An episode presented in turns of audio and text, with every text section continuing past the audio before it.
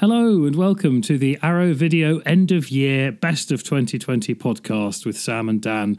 My name is Dan Martin, special effects artist and podcaster, and I am joined, as I am every year, and in fact every two weeks, by my lovely co host. Sam Ashurst, and I'm a writer, I'm a director, and as Dan said, I'm very excited to be doing our, our annual end of year special, and it's going to be a little different this year. Um, because there's so much to talk about, we're actually going to split our end of year special into two episodes. So, in part one, we'll go from our number 10 down to our number six uh, of the year before doing our top five in two weeks in the next episode. So, um, and we'll also talk about our favourite Arrow releases and, and, and all sorts.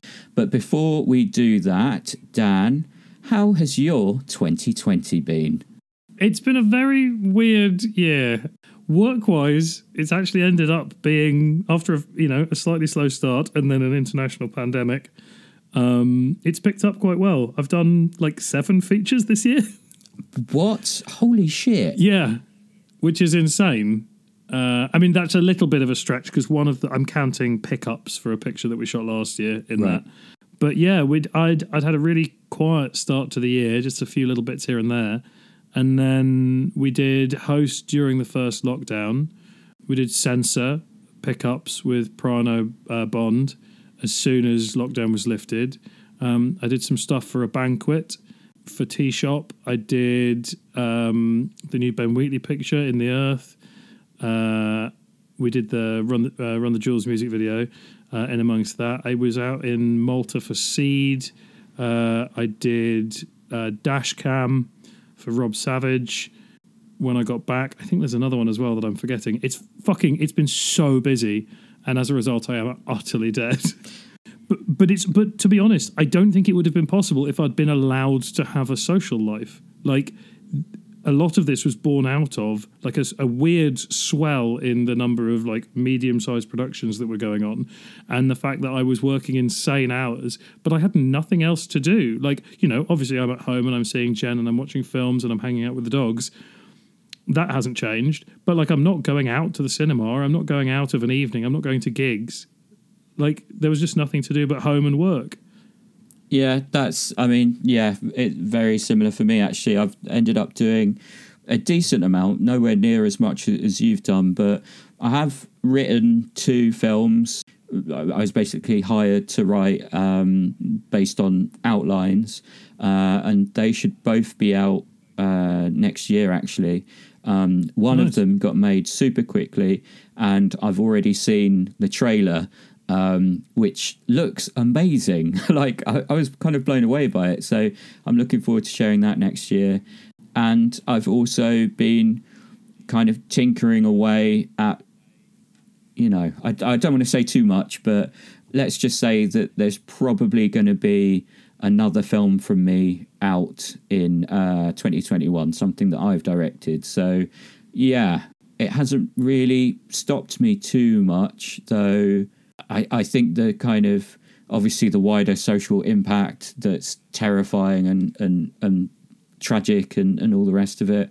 Yeah, it, it's a pretty pretty tough end of the year. Pretty exhausted from worrying about everyone and everything um, for for such a long stretch of time. But you know, vaccine around the corner, and and who knows what next year is going to hold. So. Um, yeah, uh, reasons to be hopeful uh, at the end of the year for sure. Yeah, what what a weird time, Dan. What a weird time for Very, our very industry, especially like everything that's kind of been going on the past couple of weeks, like the Warner Brothers announcement that they're going to put their whole slate onto HBO Max uh, in the new year, and the massive backlash there's been against that. I mean, have you been following that story at all? Loosely, yeah, I'm I'm kind of torn about it. Like my initial response was, well, fuck, I kind of get it, you know? Like they're not saying they're doing it instead of cinematic. They'll release cinematically at the same time whenever possible, and it's just so they don't have to keep fucking changing stuff like they've everyone's had to do all year this year. Going, oh, it's going to be out in the cinemas. Okay, no, it's not going to be out in the cinemas. It'll be out in the cinemas later. No, it's not going to be out in the cinemas later. Okay, it's going straight to VOD. Oh, but actually you can see it in the cinemas for like 2 days. Like, I get why that's fucking awful, and this, like, I, I sympathize with it. But then Jen explains to me that the profit share Yeah. for the filmmakers would be different between uh, cinematic and and VOD. And so, aside from you know some precious directors being like, "No, boo-hoo, you have to see my movie on the big screen as I intended," which I have little sympathy for, because why would the health of your fans be less important than the the the size of the screen they see your film on? But but actually, yeah, it's a it's a contractual breach, and so I get I get that I get that frustration, and I think that the answer is to come. Well, a Warner Brothers shouldn't have done it without talking to their artists um, and B, they what they should have done was go in and say, look, okay, so what we're going to do is we're going to adjust the profit share between theatrical and VOD so that there's parity across it, so that your share is equivalent across the average recoup. Yeah, yeah, that's it. I mean, it's the residuals thing, uh, and it's not just the top line kind of, you know, the director, of the stars, and, and all that, and, and they've been talked about quite a lot. But it's every member of the crew that that relies on getting those checks further down the line. Um, I mean, man, and and and the the- people below the line crew don't get residuals on the reg. Like it's not common. Like occasionally you'll get someone, and normally not, and definitely not on a film as big as, like you know, Dune or something like that. Like the the production designer's not getting money off the back of that going to cinema. That doesn't make any difference to them. Like it's nice to see this stuff on the big screen. Yeah, I, and and it's also it's the kind of the the fair dealing aspect of it. So for each of those films, Warner Brothers could and potentially should have gone out to all the streamers and taken the best offer that will have you know benefited everyone the most. I mean, you look at Legendary, who's put in seventy percent of the budget into Godzilla versus Kong, for example, and and also Dune as well. I think it's a similar split. Um, they're not going to make as much money. Forget the you know residuals, like the upfront money, because Warner's has just said, "Oh no, HBO Max is the best place for this." You know, I think someone like Netflix wanted Godzilla versus Kong for quite a large amount of money, and that's been turned down to go to HBO Max instead. So it is quite a complicated situation, though. I, I do, you know, I, I do agree with you about the safety aspect for sure, and I think you know, uh, a lot of filmmakers might be surprised by how cheap projectors are these days, and you can have the, you know, quote unquote big screen experience in your home now. More and more people Yeah. are, doing that and have done that throughout the pandemic. So I, I just don't think that's an issue at all, really, um, outside of IMAX, unless you've got a very big house. Um, The um the the the words to look for when you're investigating projectors is short throw. oh, short throw. You want a sh- you want a short throw projector. A short throw projector gives you a the maximum size that the projector can achieve over a short distance. Oh, that's nice. Um, whereas a like so if you don't have a short throw projector, then you have to have a really long room to get that size. Yes. Oh, that's that's that's Um, very good for me to know because I'm in a smaller room at the moment, and um, it's really pissing me off that my projector. So I'm assuming you're getting loads of fucking keystoning. yeah. Yeah, it's the size of a telly. And of course, the other big announcement that's going to have an impact on our industry made this week is Disney Plus. Now, Disney Plus scares me more than HBO Max, if I'm being completely honest. You know, 10 new series related to Star Wars, 10 new series related to Marvel, all the Pixar movies that are going on there. Um, and literally the same reaction I saw throughout my Twitter feed when it was all being announced was, oh, wow, so much. Like, how am I going to find the time to watch all of this? And it just made me think, yeah, how will you find the time to watch all of that? And how will you find the time to watch indie movies like Host or whatever if all you're doing is injecting Disney into your eyeballs? Um, and that Yeah. makes me more scared for the future of indie film and you know more risky projects. How did it make you feel? I would say that the the news of the Facebook case saying that Facebook has been essentially swallowing competitors Yeah. and is is uh, ultimately performing a breach of antitrust legislation in the states Yeah, um, is a light at the end of the tunnel for this fucking Disney owns everything like cabal. Yeah. Um, Because I, I literally like, don't know. They're such a behemoth. Yeah, like it's that is that is uh, anti-competitive. That is antitrust. So maybe we'll see a, a court case in the near future where Disney has to be broken up into separate com- companies. I mean, it would be nice because I mean, you rattle off the list. It's like Star Wars, Marvel, Pixar, 20th Century Fox, now 20th Century Studios, um, and various other bits and pieces that they've got. Um, you know, all, all the remakes they do of their own stuff. It's just never ending. Um, so yeah. Sorry if you're a, a, a diehard Mandalorian fan listening to this. I don't want to rain on your parade. I'd be happy if just the Mandalorian existed, but I'm slightly worried that there's going to be 10 other of, of those shows, all with their equivalent baby Yodas, um, you know, filling up my Twitter timeline and more No, I've- importantly, the time of my audience, you know? Well, I've not seen The Mandalorian yet. No. Uh, but I have it on. Uh, a few people have mentioned that it's essentially a rip off of Lone Wolf and Cub. Yes. But with a cute hand puppet instead of Daigoro Ito. Yes. yeah. So maybe uh, they the other um, the other Disney TV series will just rip off Asian franchises that you love, and uh, and you can get warm fuzzy feelings from that, and it'll all be fine. I don't want warm, fuzzy feelings. I want to be shocked and disturbed by edgy cinema. Like, Oh, I, I but saw. Sam, imagine a TV series about a one-armed Jedi. Oh, right, I'm back on board. I'm back in the game. But no, what re- uh, you know, one of the many things that worries me about this is that the latest episode went up, and and like you, I haven't watched it, but I get to follow, you know, what each episode is by being on Twitter. And someone compared, um, in fact, a couple of people compared the latest episode to The Wages of Fear meets Inglorious Bastards, right? And Wow. it just made me think, wow, that does sound great. And then I thought, yeah, I can sort of imagine what that is, so I don't really need to watch it. Um, but also, what happens in 30 years, 40 years?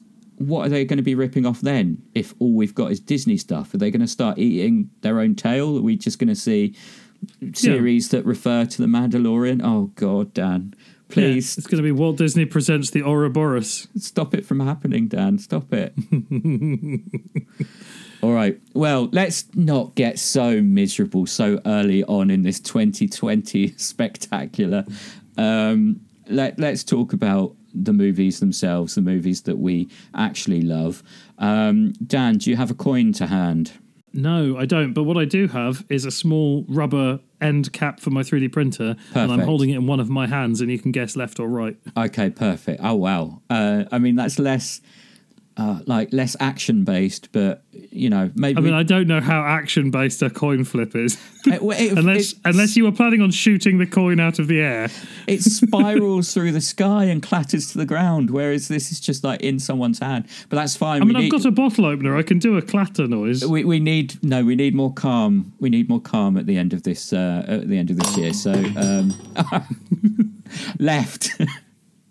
it was in my left. yeah. Oh shit! This is the first. I think this is the first time I've ever won at this. So um, and, and and and high Well, but marks. surely it just means you choose. You don't have to go first. high high marks high marks for honesty. Um, I'm gonna uh, be a gentleman and I'm gonna ask you to go first, Dan. This could be a mistake. so mistake. it made no difference.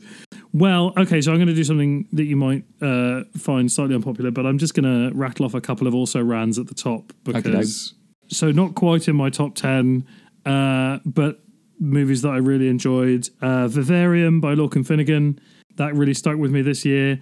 Rent a Pal by John Stevenson that I saw quite recently uh, on Amazon, which I liked. Uh, not perfect, but but pretty good. And Anything for Jackson, which again like had an amazing concept and some really lovely moments in it, but uh, but didn't didn't quite get onto the top ten. But they were there were some some fun additionals. Oh, and then and Relic, which is fucking gorgeous, but um, again not quite not quite on the list. Okay. Um, but my number 10 is one that I've mentioned on the podcast as a recommendation during the year. It's available for purchase on Amazon streaming. I don't know if there's a physical media release of it. It's Kitty Green's The Assistant. It's a really rather grim look at the uh, the way that like a desire not to interrupt your own path in life can cause you to be silent when you see other bad things happening. Um, it's told within the film industry specifically, uh, and it's yeah, it's about a uh, about a young female assistant in a in a in a, a media agency who becomes aware of of some untoward doings by her male boss, uh, and it's about the emotional uh, response she has to how how she has to react to that, or how she feels she has to or cannot react to that. Great. Yeah, I haven't actually seen The Assistant yet, but uh, I've had it recommended. Uh, and yeah, from your description of it there, I'll um, I'll bump it up the list. Um, yeah, great. Well, you said that I would be potentially annoyed by you rattling off some also rans. You may potentially be annoyed by my approach to my list this year. Um, yes, Are doing another ten films for each film? I am.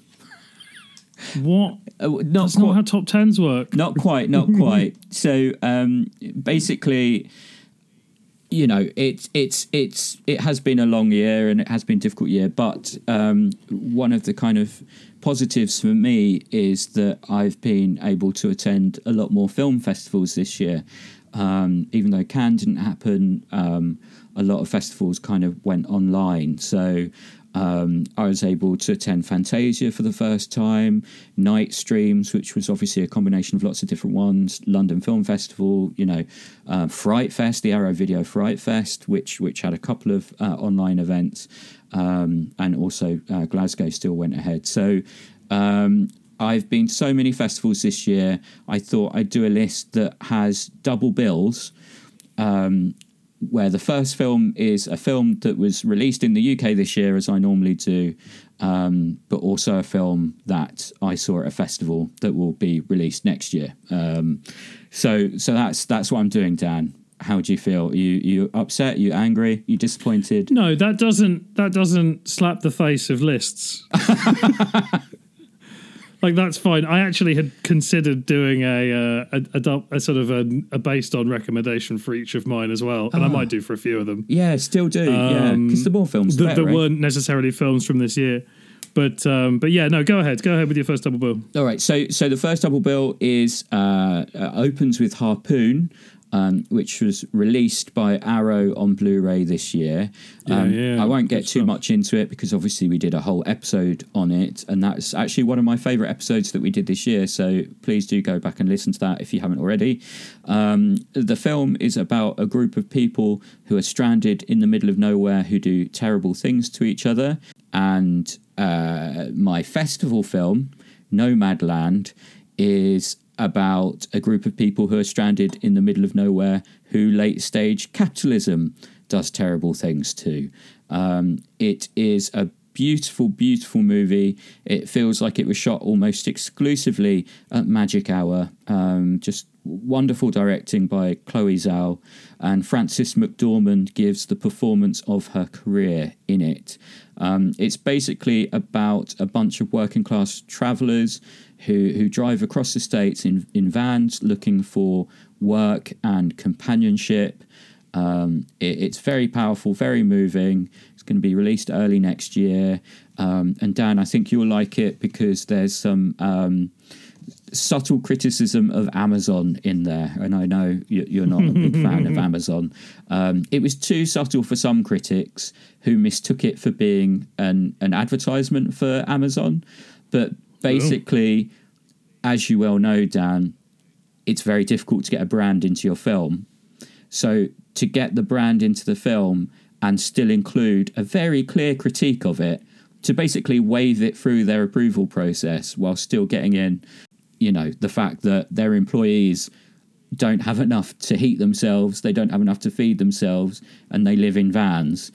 You know, I, I don't think that's an advert. But anyway, maybe I shouldn't. Uh, are we going to get sued by Amazon for me saying that? I'm talking about a Well, we- film. we it's won't. fine. Dan, what's your next? And, and also, film? like, what are they going to fucking do? Prove that they do pay their employees enough? That's not happening. yeah, exactly. Um, but yeah, what's next from you, Dan? So next from me is one that I actually watched this morning, like November uh, a few years ago. Like it, it was a, a late entry because I thought it had a good chance of being something I'd love. Uh, but I'm always reluctant to put things I've only just seen too far up the list because I haven't really like let it sit with me hmm. yet. But as always in the run up to these, I'm mad scrabbling through a huge list of of potential heavyweight like successes. Some of which are disappointing, some of which are amazing. This one is from our friends at Antiworlds. Uh, it's called Murder Me Monster Oh, by Alejandro. Fadel. Have you have you seen it? I haven't. I, I didn't get to it, but I was really hoping that you would have time to watch it because um, it looked up your street. So uh, tell me about it. Yeah, I th- I think I love it. I'm not entirely sure. It's very uh, it's very slow and ponderous. The performances are incredible. Uh, it's very deliberate. The cinematography is fucking gorgeous. The landscapes are beautiful. There's a, a decent amount of actually pretty good digital effects work, especially in the landscapes. There are some really beautiful sort of like mirrored landscapes going on that are quite subtle digital work, and it's ostensibly uh, a film about sexual guilt and like fuck i don't know our place as like sexual animals within the world um and our responsibilities to one another within that space. Uh it's it's uh, ostensibly a murder mystery. A police officer is uh, trying to work out what's happening when uh, a a series of female bodies are turning up uh, seemingly violated and without their heads. It's never leering but it's very like strong in its uh, in its depiction of these bodies. Uh, it's quite gory, and then I, I'd strongly recommend trying not to see too much imagery from it ahead of time because where it goes in the third act is pretty fucking out there. Great. Yeah, there you go. Yeah, that sounds amazing. I love it. That's So that's streaming in the UK now. So it's it's streaming in the UK now. Did you say? yeah, yeah. Fantastic. Um, yeah, uh, I haven't watched it yet, but uh, another, you know, one that I'm very interested in. So, oh, this is going well so far. No, no repeats. I wonder if we'll get any repeats as we get closer. Uh, we're getting top. into some slightly more mainstream ones for me coming up. Okay. So maybe Okay, well, um, a slightly less mainstream pairing for me. Uh, at, at number nine, I have uh, Bacurau. I believe it's it's pronounced. Um, yeah. now that's basically a, a grindhouse film exploring very clear socio-political issues in a very unique way. Um, as is my festival pick, Shakespeare's Shitstorm. um, but both movies have uh, a clear message. One's about colonialism, um, while the other is about outrage culture. Um, but only one of them features a whale defecating on a boat. Uh, both are masterpieces in their own way. And I genuinely think that Shakespeare's Shitstorm is Lloyd Kaufman's best film.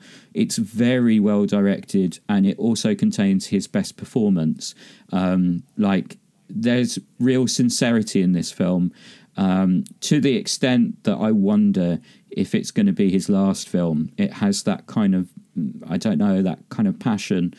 I mean, I really hope he makes more movies, but it's a, a good way to retire if he doesn't. It's kind of a great final statement on Troma as a whole. Yeah, Bacurau and Shakespeare's Shitstorm. Uh, I recommend both of them. Dan, uh, what's next from you? Uh, next is one that I think has been on a lot of a lot of best of lists uh, at the end of this year. It's Carlo Mirabella Davis's Swallow. Oh, yeah. It's uh, it's not as hard watching as I'd expected. Uh, having been told about it, it's actually much more sort of accessible. Um, it uses a couple of devices that I wasn't necessarily like. I feel like I would have rather they did something else. But that said, I can't think of what would have still allowed them to tell the story that they told if they had changed anything. So it's a fantastic performance from the lead. It's got some genuine discomfort in it, and it's a really uh, interesting depiction of uh, sort of third party assumed guilt um, and really about how the way in which we're trained to interact with other people by our parents set us up for the relationships that we have later in life. So someone can someone can fall into a, a an abusive or borderline abusive relationship quite easily because they have standards in place from their upbringing that maybe aren't they aren't aware of. And it's a really interesting and quite uh, quite uh, sort of touching portrayal of that kind of stuff. Wow, that sounds absolutely incredible. Um, I've uh, again haven't watched it, but have heard good things. I know that Paul McAvoy absolutely loved Swallow, um, and yeah, he, he raved about it quite a lot. But that is actually the first description of it that makes me desperate to see it. Um, yeah, that sounds right up my street. There's a lot of guilt going on in your in your list so far, Dan. Yeah, I love a bit of guilt. I don't want to psychoanalyze a, a best of list, but um, but it's definitely in there. Um, Well, uh, just wait for the list to continue. I, I, I can't wait. Um, uh, next from me is a film that I'm pretty sure won't be in Dan's list because it feels like it was released so long ago. But um, The Lighthouse uh, is a film that I saw at the London Film Festival last year, um, but it was actually released this year. Uh, and so, yeah, it, it's basically a love story about two people stranded in the middle of nowhere, as is Rose a love story um, which is a film I saw at the London Film Festival this year. So both are beautifully shot, both are very intense, and both have very memorable endings. Um, I don't want to say much more than that because I don't want to spoil either. I'm sure most people have seen The Lighthouse by this point, but a lot of people won't have seen Rose. Um, but yeah, both are basically very, very 2020. Um, combined, they are basically the story of the year in many ways. Um, so yeah, I very much recommend both The Lighthouse and Rose a Love Story, number eight in my top ten of the year. Dan, what's next from you? I was going to say I was I meant to do a sort of an if you liked uh, Swallow, but you haven't seen Dans ma Peau, a French Canadian body horror about a woman becoming addicted to self mutilation. Um, that's a fucking banger. Well, I mean, just a tiny bit bleak of a double bill there, but um, we love Oh, bleak yeah. on this show. Yeah, the Harrow Video Podcast returns. Um, but my my number seven pick uh, again, it's on a lot of best of lists. Um, it's Leigh Whannell's Invisible Man. Oh, fantastic! Yeah, It's uh yeah, it's one of the the first times I've seen anyone deal with one of the old Universal properties and been like genuinely like delighted with what they've done. Like I liked the old Mummy films back in the day when I was a bit younger, um, but I don't think they like they weren't like wow, this is a reimagining. But um, but I really liked it, and then just on a technical level, it was fucking great. Yeah, if you haven't watched it, it's a it's a masterclass on how to use empty space as a threat. that is one that I've seen actually, and you're completely right. Um, and it's one that I, I actually saw um, when Universal um, put it online early. Um, Yes, yeah, I think yeah, I yeah. paid like I can't remember how much I paid for it, like twenty It was quid or like, something. It's- Yeah, it was like seventeen quid, I think. Yeah, it, it was around that. Yeah. But that was when I was living in the old place and my projector screen was fucking massive. So it did feel like I, I'd had that big screen experience that, that you also have in your home, Dan. Um, and yeah, just an absolutely beautiful piece of work. Just really thrilling, fantastic performances. And um, yeah, it didn't make my top 10, but I, I still loved it. That would be an also ran for me. So um, yeah, very nice. Uh, Yeah. We're actually rattling through these, aren't we? But um, my next one is my favorite animation of 2020, um, a film called Wolf Walkers. Have you had a chance to watch Wolf Walkers yet, Dan? No, it was on my list of I want to catch, uh, but I haven't. I haven't had a chance. I, I think you'll love it. Um, it's it's basically about a young woman who needs to separate from her father in order to find her true path, her true identity. As is my festival pick, wouldn't you know it? Um, Kajillionaire, which is Miranda July's latest masterpiece. Um, both made me cry. Both are arguably about the damage neoliberalism certainly colonialism and capitalism uh, can do to the soul of the common woman. Uh, and they are both unlike anything I've ever seen before. Both beautiful pieces of work um, with wonderful voice performances in Wolf Walkers and just stunning physical performances um, in in Kajillionaire. Um, especially Evan Rachel Wood, who is just absolutely wonderful. You will have known people like this, like it's kind of quote unquote quirky. People always say quirky about Miranda July stuff, but actually, eh, these people and these performances felt more real to me than a, a lot of other films I see. So. Um, I really can't recommend this film enough. Kajillionaire, uh, number seven, along with Wolfwalkers, of my top 10 films that I have seen this year. Dan, what is at number six from you? Coming in at number six is the first one on my list that hasn't actually been released in the UK yet. um, it's uh, it was a Hulu exclusive in the states. Um, it's uh, it's out on Blu-ray in Germany in January. It has an Amazon uh, exclusive release in the UK uh, early next year, uh, and it's Max Barbakow's Palm Springs. Um, I mentioned this on the podcast when we first saw it.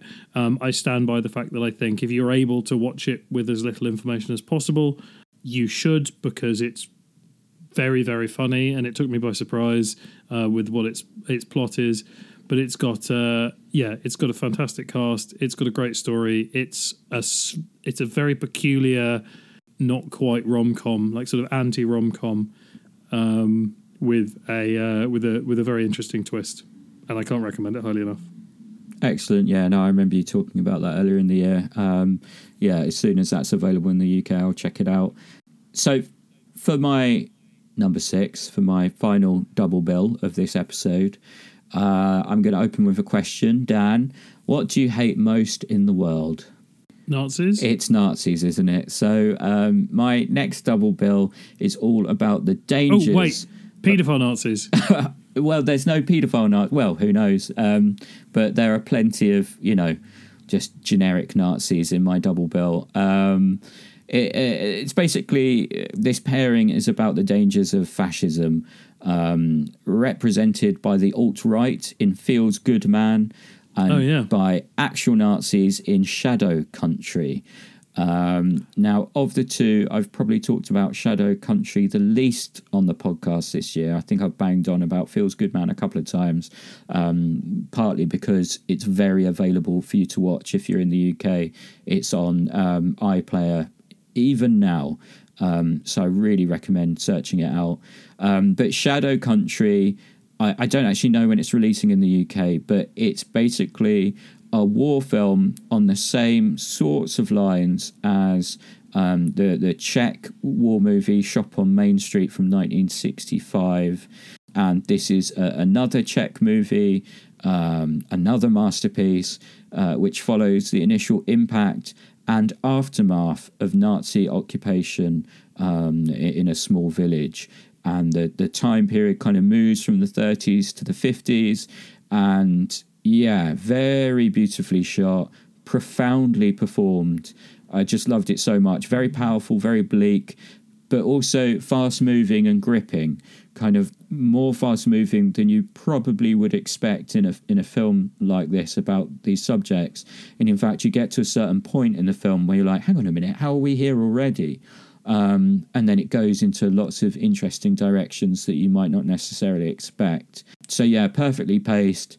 I just hugely recommend it. Look out for it. I'm sure I'll mention it on the podcast when it's actually out in the UK. But yeah, Shadow Country, fantastic. And if you haven't watched Feels Good Man yet, just get on it. That is one of the best documentaries of the year. In fact, I think it's my best documentary of the year. Um, yes, Dan. That's it, isn't it? That's it in yeah, terms I enjoyed, of our lists. I enjoyed Feel Good, Feels Good Man. It was on my long list. I just want to pick you up on one thing and just correct you slightly. You said Nazis is depicted by the alt right in Feels Good Man and real Nazis in the other film, but but uh, the alt right are real Nazis. They just haven't got the interpersonal skills to organise a Reich. yeah, they're still don't don't don't forget that they're still absolute pieces of shit. Oh yeah, no, I I wasn't like going oh no, those, I know, those I know. guys and ruffling their hair. Um, yeah, uh, the the all you need to do is watch the documentary to see how utterly abhorrent they are. Yeah, um, you really don't. They don't like having their hair ruffled though. no, they're asymmetric fringes keep it very very firmly in place. But yeah, I guess in, in terms of also rans at this point in the podcast, because we're going to go into extra features in a second. But yeah, I would just like to recommend a film that I saw this week. It's another documentary. um, called Other Music. And I don't know if you're aware of this one, Dan. No, I don't Um, know it. Yeah, it, it did kind of a small festival run, but someone tweeted about it. I think it was Adam Lowe's, maybe, but, someone sort of just their description of it made me think, okay, this looks amazing. And it's actually available to um, rent or buy on Vimeo on demand in the UK. And so, yeah, it's basically the story of this amazing, iconic New York record store um, that was opened opposite Tower Records um, to kind of, and everyone thought they were mad at the time, but they actually ended up hoovering up a lot of business because um, they sold based on recommendations, much like us. Um, and they organized their shelves in, in very unique ways as well and had kind of handwritten descriptions sort of before that was a, a big thing. Uh, and they also had a lot of great bands performing in store. So uh, bands like kind of Vampire Weekend, Mogwai, um, just a bunch of really cool hipstery bands. And in fact, Animal Collective, uh, one of the members of Animal Collective worked at this store, and the band sort of credit other music as being the inspiration or being a driving force behind them forming the band in the first place. And they say on it that if this shop didn't exist, then they wouldn't exist. Um, so yeah, if you're into that kind of music and if you're just kind of passionate about taste curation, which I imagine you are if you listen to this podcast, or you know the fight between indie outlets and more soulless online corporations, uh, you know, not saying anything about Disney Plus when I say that, but yeah, I really, really recommend other music, even if it isn't on my actual top 20, sorry, top 10 of the year. Dan, anything else spring to mind before we go into extra features? No, I wasn't prepared for this, but yeah, like it's it's been a weird year. Like I looking back, I was like, "Fuck, am I going to have enough like films that I loved for a top 10?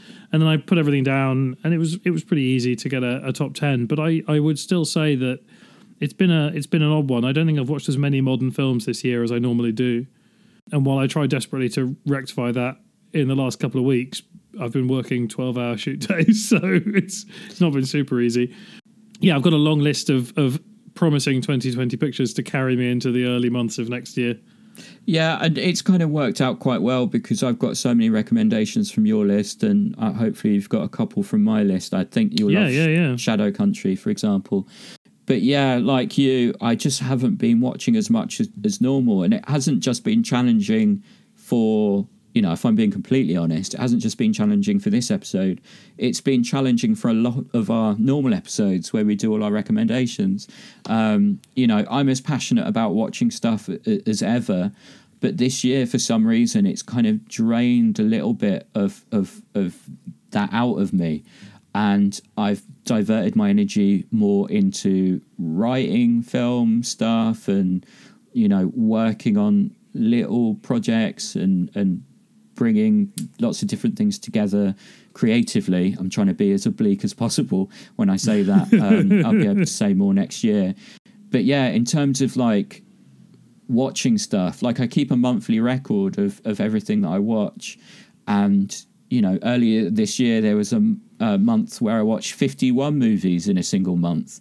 And then as we get to the end of the year, the numbers are more like 10 or 9 yeah, and the, the reason I sort of am putting this out there is I feel like maybe there's some of our listeners who feel the same way. Um, Yeah, just something about 2020 is kind of drained. You'd think, oh yeah, you know, can't leave the house, just watch loads of films, but the concentration just goes way down. Like I'm so jealous of Edgar Wright. Like, have you seen his watch list for the year? Like, I I haven't gone through the whole thing, but oh my goodness, it's just a thing of absolute beauty. Um, and that that's kind of what i normally do. That's what i kind of normally fit in.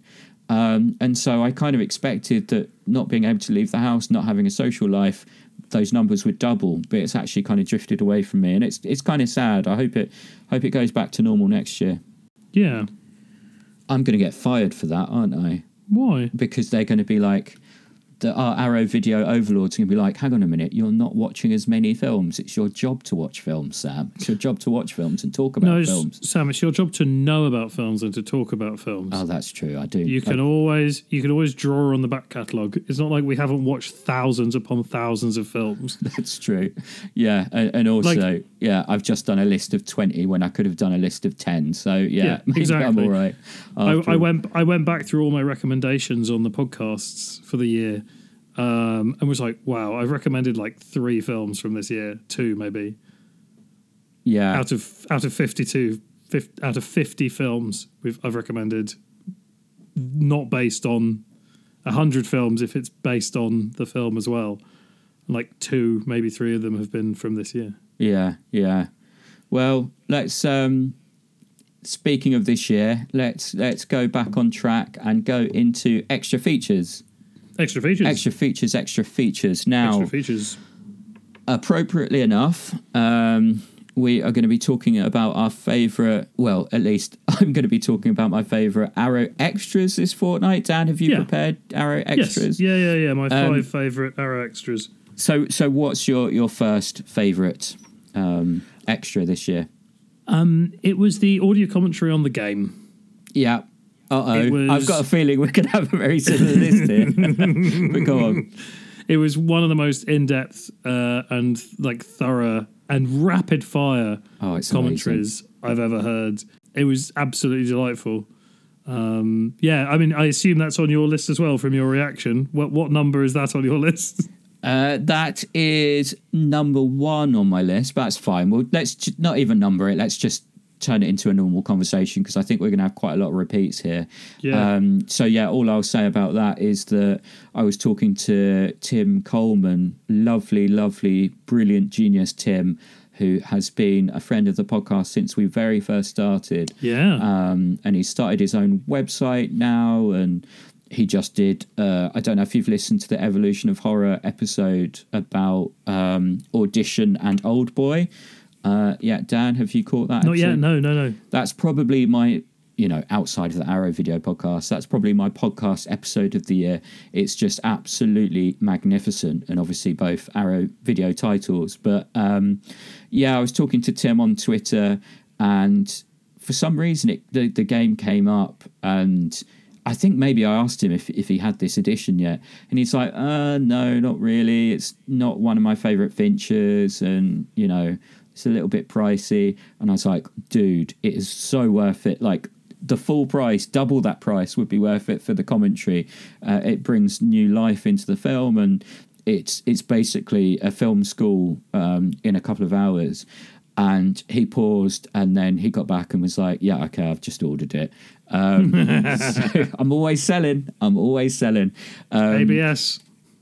what's that, Dan? ABS always be selling. Always be selling. But no, sincerely, um, anyone listening to this, if you have any interest in film and the art of filmmaking, my God, that is, yeah, my extra of the year. Um, but I'm going to try and get ahead of Dan on this one, and I'm going to name Rob Grant's Mushroom audio commentary on Yeah. Harpoon, Magic Mushroom influenced commentary. Uh, and when he told us about this on our live episode, I wasn't sure about it um, because, uh, yeah, I just thought, well, will it just be a bunch of meandering nonsense? But no, it's actually one of the most focused and useful commentaries I've ever listened to. We talk a lot about um, commentaries that kind of feel like a film school, but if you want a commentary that explains to you exactly what the modern industry is like and what it takes to to make a film and distribute a film on a low budget now. Um, obviously, things may have changed slightly because of COVID, but it is just a, a, a magnificent guide to modern indie filmmaking. Dan, you laughed. That makes me think it was on your list, was it? It was, but luckily I had more than five on my list. So Ooh, fancy pants. Um, yeah. So, uh, what what what made that uh, extra special for you? Um, yeah, I mean, it's exactly what you said. It's a really good commentary. I think the the hook for it was the the idea that you were going to be hearing this mad, like meandering uh, ego death trip, but actually he's remarkably cogent throughout Yeah. the whole thing, and he's a very uh, he's a very interesting and personable person at the best of times. If you've not heard it, do go back and listen to the Harpoon episode. Um, I was lucky enough to talk to him about it and about his career in general on that. Um, and he's we I think we were meant to talk for like ten minutes. We ended up talking for twenty five or so. He's incredibly forthcoming with his his opinions and his information, um, both of which are very worth uh, investing your time in. Yeah, amazing. And uh, so, what's next from you, Dan? Uh, it's the inclusion of the director's cut on the Exorcist three disc. Oh, that's very good. Was that released this year? That was this year, man. Bloody hell, Jesus Christ! Um, yeah, that's a great one. Tell tell us more. long mythologized, presumed lost uh, director's cut of Exorcist 3 that uh, changed quite substantial elements of the film. Um, sadly, it does seem, at least to date, that the the camera negatives uh, for those sequences are genuinely lost. But um, Arrow did a fantastic job piecing it together from old VT and uh, magnetic tape rushes um, to give us a, a version that um, Blatty was was happy to sign off. And it's yeah, it, it, it was genuinely like I. It, it I wouldn't recommend it be the first way that people watch the film because it is grueling because of its occasional very low quality and and even more than the low quality, the shifting quality is quite uh, alienating. It can throw you out of it at times. But if you've seen the film and love the film as much as uh, as I and, and in fact Sam do and have, um, then you'll be very familiar with it. And so you can uh, you can watch this version of it and see really what was what, what it was meant to be, and it's absolutely fascinating. Spoiler alert: I'm going to have to make a change to my top five releases of the year. Um, that I know that that was this year. Yeah, spectacular. Yeah, great choice. I am going to do one that may be uh, a cheat. Uh, it may not count, Dan. You can feel free to discount this if you want. But I was going to go with the inclusion of Offspring on The Woman because. Oh no, no, I, I I almost did myself. Yeah, no, I think that counts as an extra feature. because it's technically is because it's part of a special edition and and and Yeah. so Yeah, yeah, it's limited and yeah i just think that um and I know if you go back and listen to our, our the woman episode, Dan obviously um, prefers this to the woman. I'm not necessarily saying that, however, because there are so many amazing elements to the woman for me, including the performances and all the rest of it. Um, but just the fact that Arrow put this on a disc um, when it's a film that I hadn't even really heard of, even though I'd seen the woman, uh, and it brings completely fresh context to the film. Um, and yeah, just I, I just love that Arrow do stuff like this where uh, their archival material, in this case, an entire other film, um, is able to bring uh, a fresh perspective on a film that you already know quite well. Um, so, yeah, just a, a, an amazing quote unquote special feature that I'm sure the filmmakers wouldn't want their film to be called that. Um, but yeah, I just thought it was it was a wonderful, wonderful inclusion, and, and thank you for Arrow for for bringing that out of relative obscurity. Um, Dan, what's next from you? It's the incredibly long behind the scenes content on Old Boy. Now, was Old Boy was that a, a 2020 release? Are you sure? I mean, I'm not 100% sure, but we covered, we did it on a podcast this year. Oh, okay. Yeah, I don't think that. I think that might have been released in 2019, but I think they well, let's, did. let's let's do it in advance of the standard edition that's being released uh, either this month or next month. Fucking nailed it. Yes. Um, right. I need to make another adjustment to my top five releases of the year. But Dan, yeah, talk about that incredible wealth of material. Um, yeah, it's astonishing. They uh, they allowed access, I mean, invited access, I guess, to uh, to these behind the scenes filmmakers. There's a, a fantastic feature length documentary cut from the footage, but then also included is the sort of almost unedited full length like insanely long uh, footage of the of of just the process. And it's interesting because it's such a slick film. Um, but there was so much panic going on behind the scenes. It's really interesting to see how such a polished gem can come out of of something that was such a scramble. Plus, you know, it's it's really nice to watch stunt rehearsals. Yeah, yeah, and very dangerous stunt rehearsals as well. Oh my god, yes. Um, yeah. Oh, he's brilliant. cut. The that the glass has got him. He's cut now. Okay, go again. just incredible. What a fucking release. Um, yeah, love it. Uh, what else have I got? So, yes, that's right. This may on paper sound like a bit of a, a cop out, if you'll forgive the joke. Um, but I'm going with Kevin Smith's intro for Mallrats. Now, normally an intro on a Blu-ray is around about two minutes long.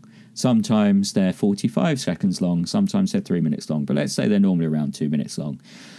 The Mallrats intro is more like an hour, um, and it is so comprehensive and lovely and sweet. And, you know, i- i- if you haven't watched our epic interview with Kevin Smith, how long was that? That was like two hours, wasn't it? Over two hours. Yeah. So if you haven't watched that, that's still on the Arrow Video um, channel YouTube on channel, YouTube, uh, and that was one of my overall highlights of 2020. Actually, doing that interview, um, it was pretty amazing. Like he took an hour to answer Dan's first question. um, so yeah, that that gives you some insight into what this intro is like. Um, but yeah, uh, it's a shame it's not available in the UK as yet. But don't blame Arrow, blame the licensing laws. Um, but hopefully, who knows, it will get a release at some point. Um, but if not, just import it and, and play it on an all region player because it's just another fantastic disc. They've just this, you know, in all the years that we've done this podcast, and we're coming up to what is it, four years next year? Jesus Christ! Yeah, I think so. um, this for me has been a year when Arrow has stepped it up and changed a gear. They've kind of gone next level on a lot of releases, I, I feel. But um, we'll get more into that next time. But um, yes, Dan, what's next from you? Um, next for me is the uh, the effects making of content on the Tremors disc. Uh, really delightful to see the in camera visual effects people, the the guys over at um, Amalgamated Dynamic Industries, um, talking about the puppets. Still relatively early in their career as a company. It's just again, it's exhaustive. You get told about matte shots that you didn't realize were matte shots, miniature shots you didn't realize were miniature shots. Really beautiful uh, making of stuff, lovely talking heads, uh, and a fascinating pair of twins. Brilliant, brilliant. Yeah, and uh, this has all come together beautifully because my final recommendation, or not recommendation, just you know, extra that I've loved this year is also from the Tremors disc. Um, but it's the audio commentary by Jonathan Melville, and I should also mention that I don't think we mentioned the name of um, the, the the critic and programmer Nick Pinkerton, who did Oh yeah, on the game. who did the game. So yeah, shout Yeah. out to Nick. Um, but yeah, Jonathan's uh, commentary. I, I won't bang on about it because we did it on like the last episode, and I talked about it at length on there. Um, but yeah, just a really warm and intelligent and interesting commentary. And he actually he listened to our Tremors episode and tweeted at me and said that it was his his first ever commentary and he was really nervous about it. So he appreciated the kind words. Um, uh, yeah, Jonathan, you definitely did Tremors justice on that audio commentary. It is Yeah, yeah. magnificent. So, yeah, I think that's my last of my top five. You've done yours, have you, Dan? I've got my my extra one. Oh yes, please. My my I, and this is my number one. Uh, but I, I lost count of how many I'd done. Um, it's it's the UK dub of Gamera Guardian of the Universe. oh yes. When I when I found out that that was being included on that Gamera box set, I was giddy with delight. Um, it's genuinely fucking astonishing. Uh, if you haven't picked up the Gamera set, I'm afraid it's long sold out. Arrow do have uh, individual discs uh, coming up next year, I think, like February maybe. The Gamera Guardian of the Universe is the first of the like the reboot films, and in the UK it was inexplicably uh, so there's three audio tracks on there. There's the Japanese track, there's the US dub, and then there's an English dub. And the English dub has what is like an early Pasha soundtrack, uh, and it is something else. Inexplicable, constant club music all the way through. Fantastic. Um, yeah, and it just elevates what is a, a fun, slightly silly film into an excellent, very silly film. And of course, that box set birthed one of the most lovely online moments uh, for Sam and myself of the year. Sam. Yeah, so we we got a, a really really wonderful email um, at the start of December, and yeah, it, it gave us both festive feelings. So uh, we thought we'd read it out on on this kind of Christmas edition of of the podcast. It's from Kenneth Sutcliffe, and here we go. Um, Hi there. This is just a note to say thank you, not just to Sam and Dan, as great as they are, but to all at Arrow for literally bringing a tear to my eye. I was lucky enough to snag one of the Gamera box sets and enjoyed watching the more modern ones and reading the comics before popping it on my shelf to get to the older films from my youth later. At this point, however, for me, something truly wonderful happened. My near six year old spotted the fantastic artwork on the shelf and asked what it was. It's worth pointing out that my efforts to interest him in film had failed up until this point. But on being told it was a film about a giant fire breathing flying turtle, he immediately asked to watch one. After a brief Twitter consultation with Sam and Dan, plus James Flower, thank you so much for taking the time, I settled on the first film. With some trepidation, sat down to watch a black and white film with him and his four year old brother. They both absolutely adored it, and since then, we've worked our way through the first six films every weekend. The sheer level of excitement at each one is a joy to watch for me. They ask about each baddie and insist on looking at the postcard art for each film they have seen. Oh, I'm getting, I'm getting choked up reading this, Dan. Um, It's beautiful. yeah, this takes me back to my own childhood. Anyway, um, the drawings of each kaiju's anatomy are also big favourites. Angus, the eldest one, spent bedtime insistently wanting to know how they made Gamera fly, and is clearly a future Blu ray extra fanatic. I know the mid era Gamera films can have some interesting choices, but to see them through a child's eye again, they have an everlasting appeal for the audience they were made for. The newer trilogy will have to wait a few years, but I think Gamera through to Gamera versus Zigra will be on hard rotation in my house for a while. The attention to detail and production values of this specific collection has allowed me to share a connection with my sons that I couldn't have dreamed of. They both proudly claim to prefer Gamera to Star Wars. In the modern age where mass market film is pushed so heavily, having them enjoy a weird Japanese kaiju series gives me more hope against the Disneyfication of everything. Here, here, Kenneth. Um, This only happened because companies like Arrow give the care and attention to all cinema that it deserves, and there is no way it would have happened without a physical copy. I do also owe a slight apology to my wife, who has spent at least 10 minutes being grilled on which of Gamera's mighty opponents was her favourite, and she had to struggle to an answer. Uh, the podcast has led me personally to a number of films I wouldn't have found, but the commitment of all at the company has given me something actually priceless. Thank you.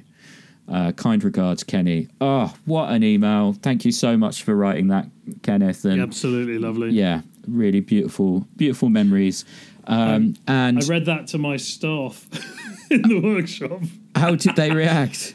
They, they they thought it was incredibly sweet. They were slightly confused as to why, when we had such a looming deadline, I would stop them all working to read them an email. But um, yeah, absolutely lovely. And and just to um, to give a special shout out to Angus and Hamish. Um, uh, your dad will not allow you to listen to all the episodes of the podcast that we've done because some of them are highly inappropriate for you. Um, but uh, Dan and I both wanted to say um, how special it is that you've started on your cinematic journey. There are so many wonderful movies waiting for you, and just listen to your dad. He's going to Oh. show you the best ones. Um, imagine, w- yeah. wait, imagine their delight when they get to watch Ebirah, Terror of the Deep. Oh, exactly. Oh my god. Um, yeah, there you, you like, go. you There's like a recommendation. turtles.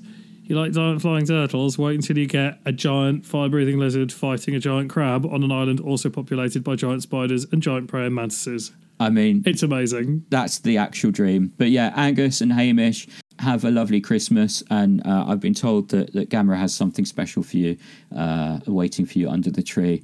Kenneth, I made that up. Don't play that bit to them if that's not true.